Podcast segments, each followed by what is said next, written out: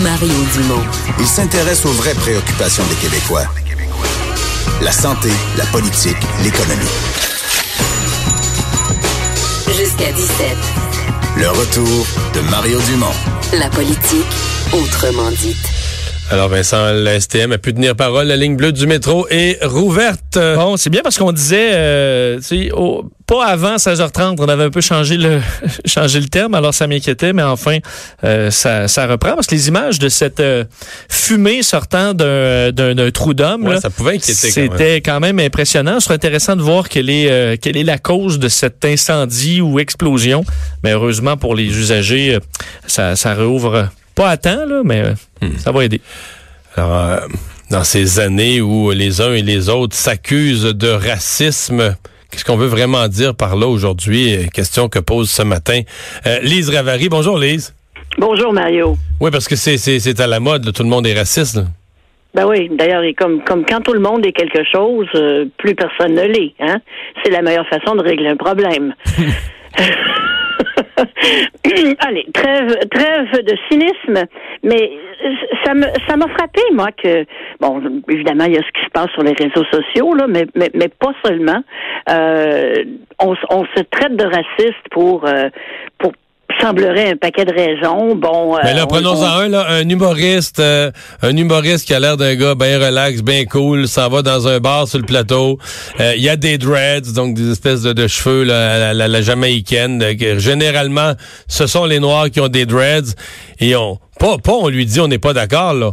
On l'expulse de l'endroit parce qu'on dit ici, on ne permet pas l'appropriation. Puis là, on est plus, on est dans un mélange d'appropriation culturelle, corporelle, je sais plus quoi.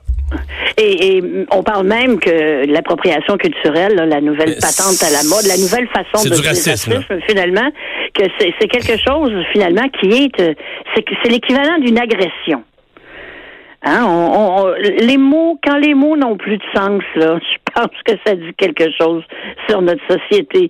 Mais bon, enfin bref, oui. Alors il y a le, le type avec les dreads, ça s'est vraiment passé sur le plateau. Puis, puis les gens Euh, du bar, excuse-moi, les gens du bar ne s'excusent pas puis disent pas, et on été Ah, non, non. non, non, ils publient une espèce de code de vie comme dans une école primaire, mais délirant là, sur eux, là, comment ils sont au-dessus de la mêlée, ils sont au-dessus de tout, ils ont des valeurs là, universelles qui replacent le reste de l'humanité comme étant des moins que rien. Eux ont compris quelque chose là.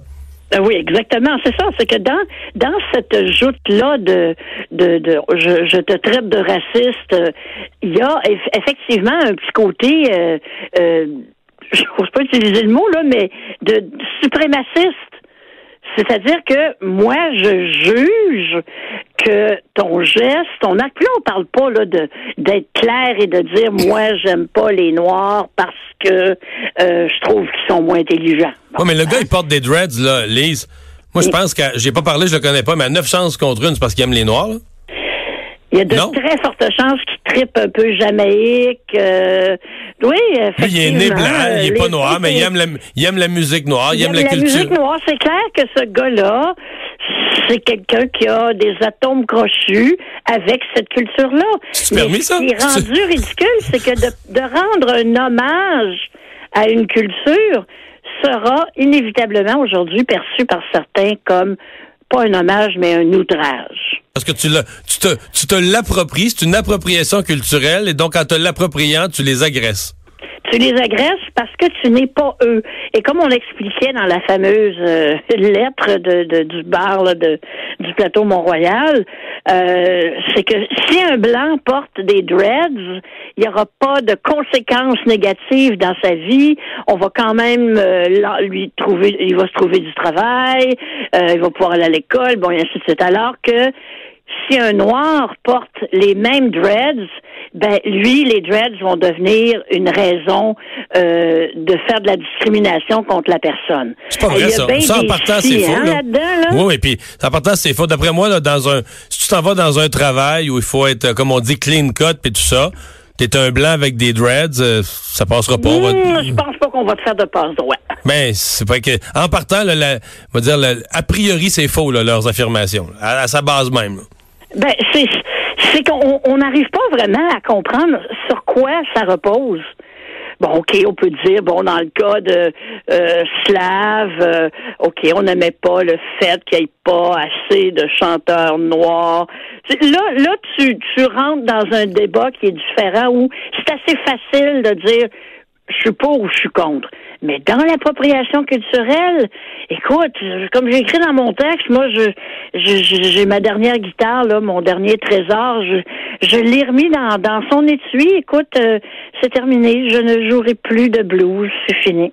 Ben non, parce que le blues, c'est le chant des, des, des esclaves noirs. Eh, ben exactement.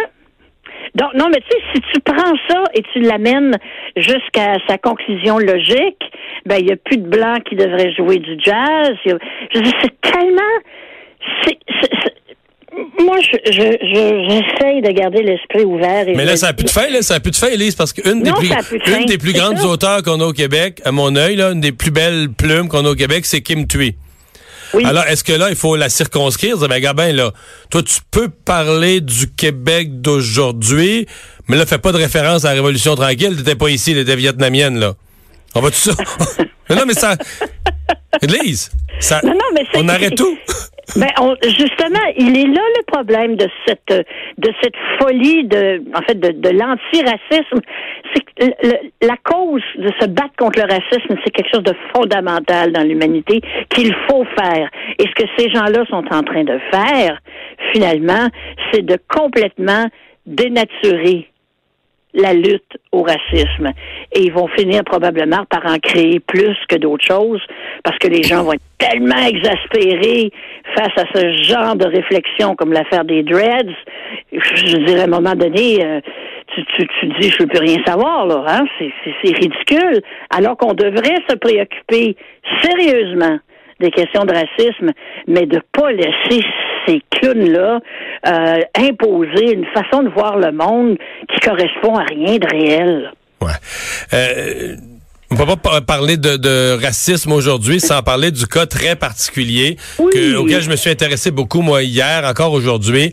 L'élection partielle dans Burnaby Sud. On pensait jamais dire ça un jour, mais là c'est la candidate de Monsieur Trudeau, la candidate libérale qui est accusée de racisme parce que et- et, racisme, mais moi c'est plus l'appel au vote ethnique, mais c'est plus le mot que j'ai employé, c'est-à-dire elle s'adresse à la communauté chinoise, elle dit aux gens de sa communauté, ben là votez pour moi. Là, on- si les 16 000 Chinois dans le comté votent pour moi, je vais être élu. Elle écrit ça dans un blog en chinois.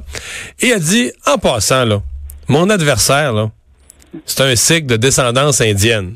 Ben, sous-entendu, là, tu sais, nous autres, les Chinois, on, on devrait pas être bien fort là-dessus, là, voter pour quelqu'un de l'Inde. Euh, elle, là, c'est compliqué. Hier, les libéraux l'avaient comme, elle s'était retirée comme candidate.